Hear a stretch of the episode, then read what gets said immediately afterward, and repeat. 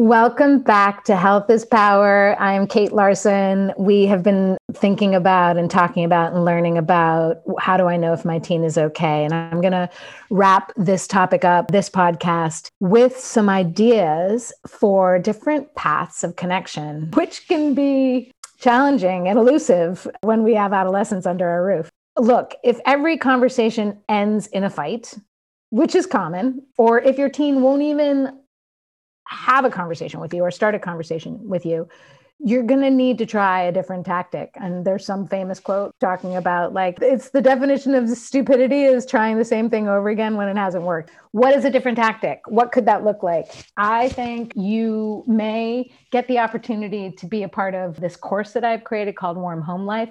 And the basis of that entire course is that it all starts with connection it all starts with connection. There's going to be no learning, no lecturing, no I'm going to teach you about the world if you if your child is not connected to you.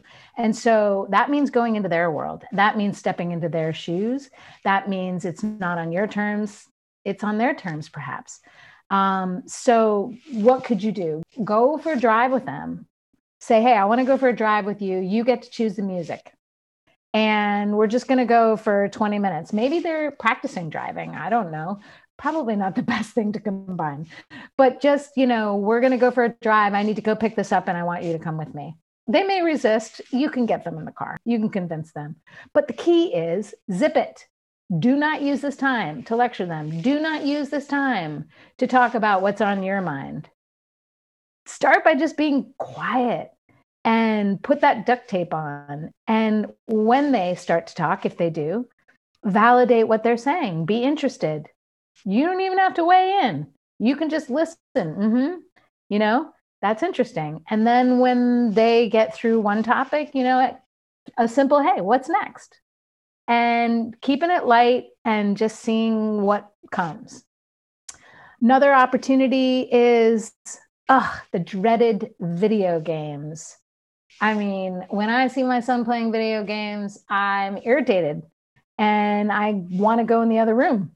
But if we can take some deep breaths and put our body at ease and lean in and ask if they would be willing to play with us or if we could just sit with them.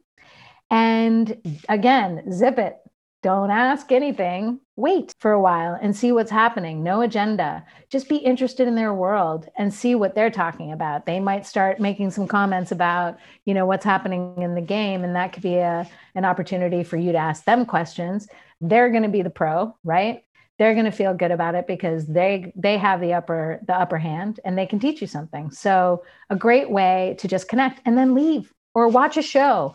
Do it no agenda, no conversation, and then just go do your thing. And I, I, think that there are openings in the summer. There are many of you who may be going on a family outing. Maybe there's a chill beach time on a family trip. And you know you're you're both looking at the ocean maybe their phone is there maybe you can set some limits on the phone and just say hey why don't we leave our phones in the house while we go to the beach and that is a great opportunity to just open up some dialogue so I think the key with connection is showing interest in others, right? Show your interest in them, love and support them, even if they seem like they don't want it. And offer our attention and our special contributions by saying, like, hey, is there anything that you need from me to help you get to work on time today? Is there anything that you really want to have for dinner this week? Do you want to go on a dog walk with me? You know, or even like I, I, could use your help with unloading some groceries. And then when they help you, even if they did it reluctantly, just thank you, thank them, you know, thank you so much for helping me. That was awesome. And I think that that doesn't mean we're waiting on them, but it does mean that we're making them feel loved and special. Believe me, no matter if they pay attention or say no every time, loving kindness and attention, it registers, it makes them feel loved. Be gentle, be gentle to each other, and try to see things through another's eyes. Do your best not to badger them. Watch, feel, listen. I think you've got this. And I think that they want you in their lives. Just remember that they want you in their lives and hang in there. It's tough stuff. Parenting a teen is very difficult, but we can all do a better job just by making a little effort. So thank you for coming along on the ride. And I will see you on the flip side.